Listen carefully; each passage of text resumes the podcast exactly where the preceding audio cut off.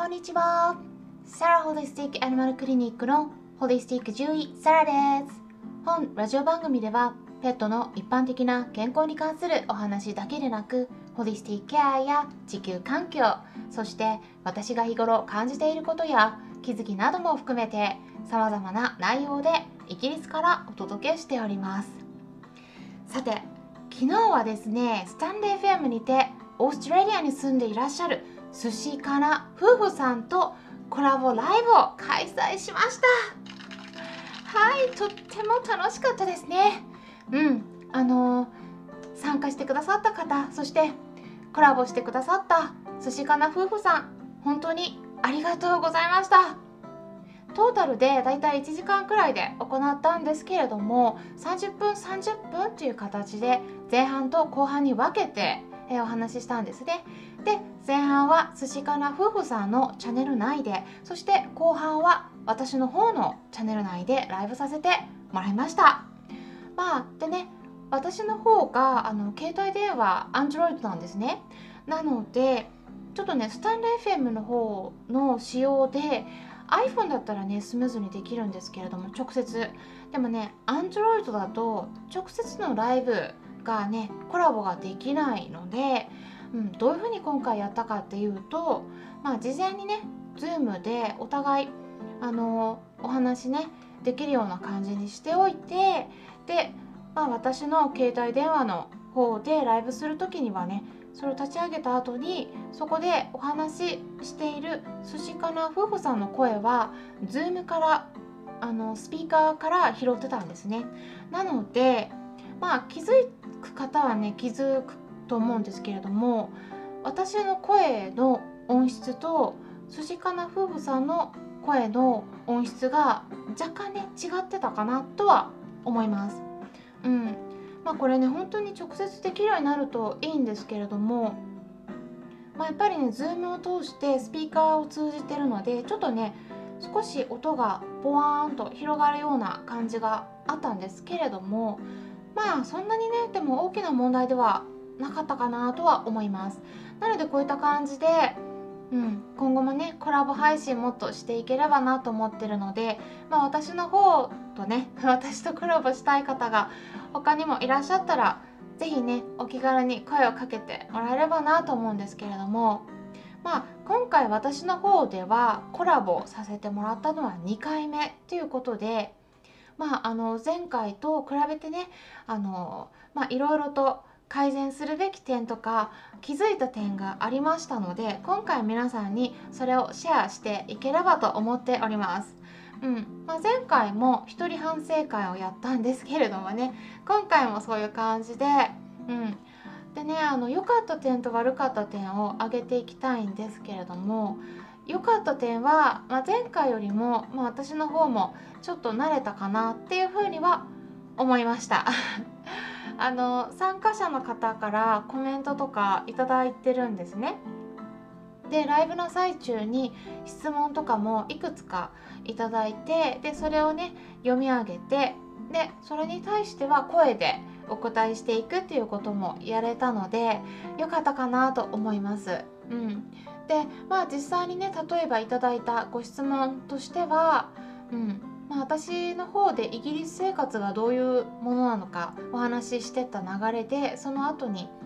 イギリスでもね、うん、ペットを飼ってる人って多いんですか？っていうご質問があったんですね。なのでその時にまああのちょっとね私の方では正確なデータとか、うん、あの口でね即答できるほどの情報を頭の中に入ってなかったんですけどもなので、うん、推測でまあ多分人口の半分くらい見てるとまあそのくらいは、うん、ペット飼ってるんじゃないかっていう話をねしたんですけれどもまあ後になってから、まあ、これちょっと正しかったのかなってね、うん、ちょっと調べてみたんですね。うん、そしたらですね大体合ってました。うん、よかったです。まあ一応ね正確なデータをせっかくなので今お伝えしますとイギリスの方で PDSA って呼ばれる、まあ、ちょっと有名なペットの愛護団体があるんですね。でそこでいろんなうん、統計の結果とか出しているんですけれども、まあ、そこで今年2020年の2月に行われた調査の統計によるとイギリスの人口の約51%の人が、まあ、何かしらのペットを飼っているということなんですね。うん、あの結構多いですよねこれ。日本と比べると多いと思います。割合としてはですね。ただイギリスは人口は日本の人口の半分くらいなんでうん。あのまあそう考えるとねあのまたちょっと、うん、日本とは状況が人口はね結構違うかなと思うんですけどただワンちゃん猫ちゃんの割合を言うと日本でもね、うん、ワンちゃん猫ちゃんほぼ同じくらいの割合になっていてでまあ若干猫ちゃんがちょっと増えつつある多い多めだとワンちゃんよりも。っていう感じになってきてるんですけれどもあのこれもイギリスとほとんど同じような感じこの割合ですねに関してはですね。ただあの違う点としてはね、うん、いろいろ見てると、まあ、イギリスの方が多頭飼いがやっぱ多いのかなって思います。うん、あの大型犬でもイギリスだと結構2頭以上飼ってるっていうのも珍しくないんですね。まあ、そんな感じでイギリスの、うん、犬事情というかペット事情についてもお話ししてたところなんですけれども、うん、あのまあこうイギリスとかねオーストラリアの生活についてお話ししてた流れで寿司かな夫婦さんのチャンネルのところでねお話ししてた時に前半の方ですね、まあ、そこでねイギリス生活の大変なところについて聞かれたんですね。でその時にまず1つ目としては食事ですね食事。うん、あのちょっとねこう結構美味しいレストランあるにはあるんだけど見つけるのが大変だったり当たり外れが大きかったりするっていうお話をねしたんですけれどもね2つ目としてトイレのお話をしたんですね。これもね結構大きな違いなんですね。日本のトイレが本当に綺麗だと。日本のありがたみがね分かるポイントなんですけれども。ただねあのー、ちょっとねこう後々、まあ、これはちょっと私の反省点になるんですけれどもまあイギリスのトイレはね結構汚いっていうことででそのなんで汚いのかとかねちょっといろいろお話ししたんですね。うん、で、まあ、それはね興味ある方は聞いてもらえればと思うんですけれどもちょっとリアルにお話しすぎたかなっていうのがあってで後々アーカイブで聞いたらねああちょっとねこのお話って、うん、お相手のチャンネルでねお話しすることではなかったかもしれないなってちょっと思ったんですね。うん、皆さんはねどう思いますかね？あの、まあ、これは人によって捉え方が違うかなと思うんですけれどもまあ結構ペットを飼ってる方だったらまあね食事中でもね汚い話とかするのは普通な方もね多いかなとは思うんですけれども、うん、ただねペットを飼ってない方も、まあ、結構ね聞いていらっしゃる場合は、まあ、あんまりトイレのリアルな話とかねちょっとあの食事中とかは特に聞きたくないっていう方もねいらっしゃるのかもしれないなと思いつつちょっと私この辺よくわからないですね。うん、で